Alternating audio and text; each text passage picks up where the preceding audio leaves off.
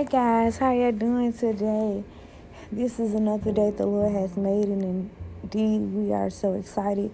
We're glad that He chose to allow us to be in it. You know, we don't choose to be here. We don't get to be here. We get to be here by God's grace and by His mercies that have never consumed us.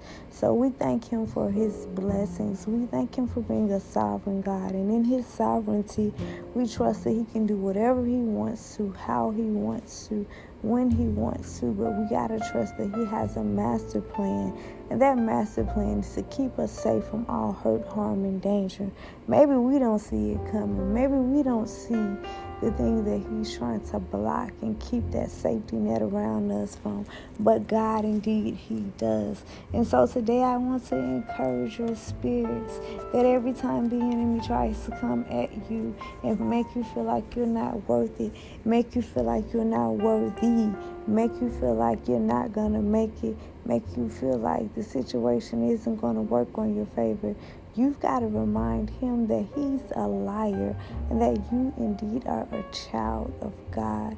And there is nothing that can separate you from the love of God. And no matter what things look like in life, what they appear to be, we've got to have hope. As the Bible says, hope thou in God, because hope deferred causes the heart to grow sick. But we speak healing over your mind right now.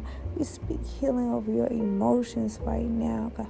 We speak healing over your body, God, that you have rest, that you will have peace, that you won't be up worrying, that you will cast your cares upon the Lord, knowing that indeed He cares for you, that you would be like Jacob and say, I'm not going to let go till God blesses me, but I'm going to trust Him. While some trust in horses and in chariots, I will forever trust in the name of the Lord.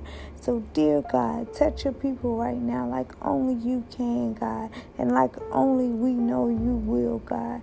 Be there right in the middle of their situation, whether it be grief, whether it be finances, whether it be sickness, whatever the issue is, maybe be a broken heart.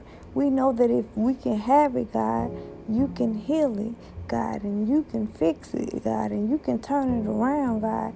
So if it's their money today, God, touch our money, touch our bank account, God. Allow people just to think about us, God, and say, hey, I want to be a blessing to you. I want to sow this into your life. Even if it's not a monetary form, God, if it's just coming to help give you a break, letting you get some rest. But God, we thank you for the help and the assistance that is coming our way, God, to your people so that they can rest and relax, God, in your presence and on your word, God, and getting back into that special place with you where they once were, God. But we know that you're going to give them double, God, for their trouble, God, of having to take care of so much and be there for other people, God. But God, we bless your name, God, and we continue to have hope in you.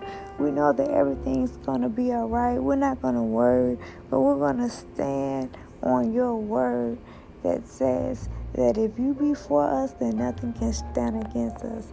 So don't worry. Be happy and trust that God has already turned your situation around. I love you so much, and I pray you have a wonderful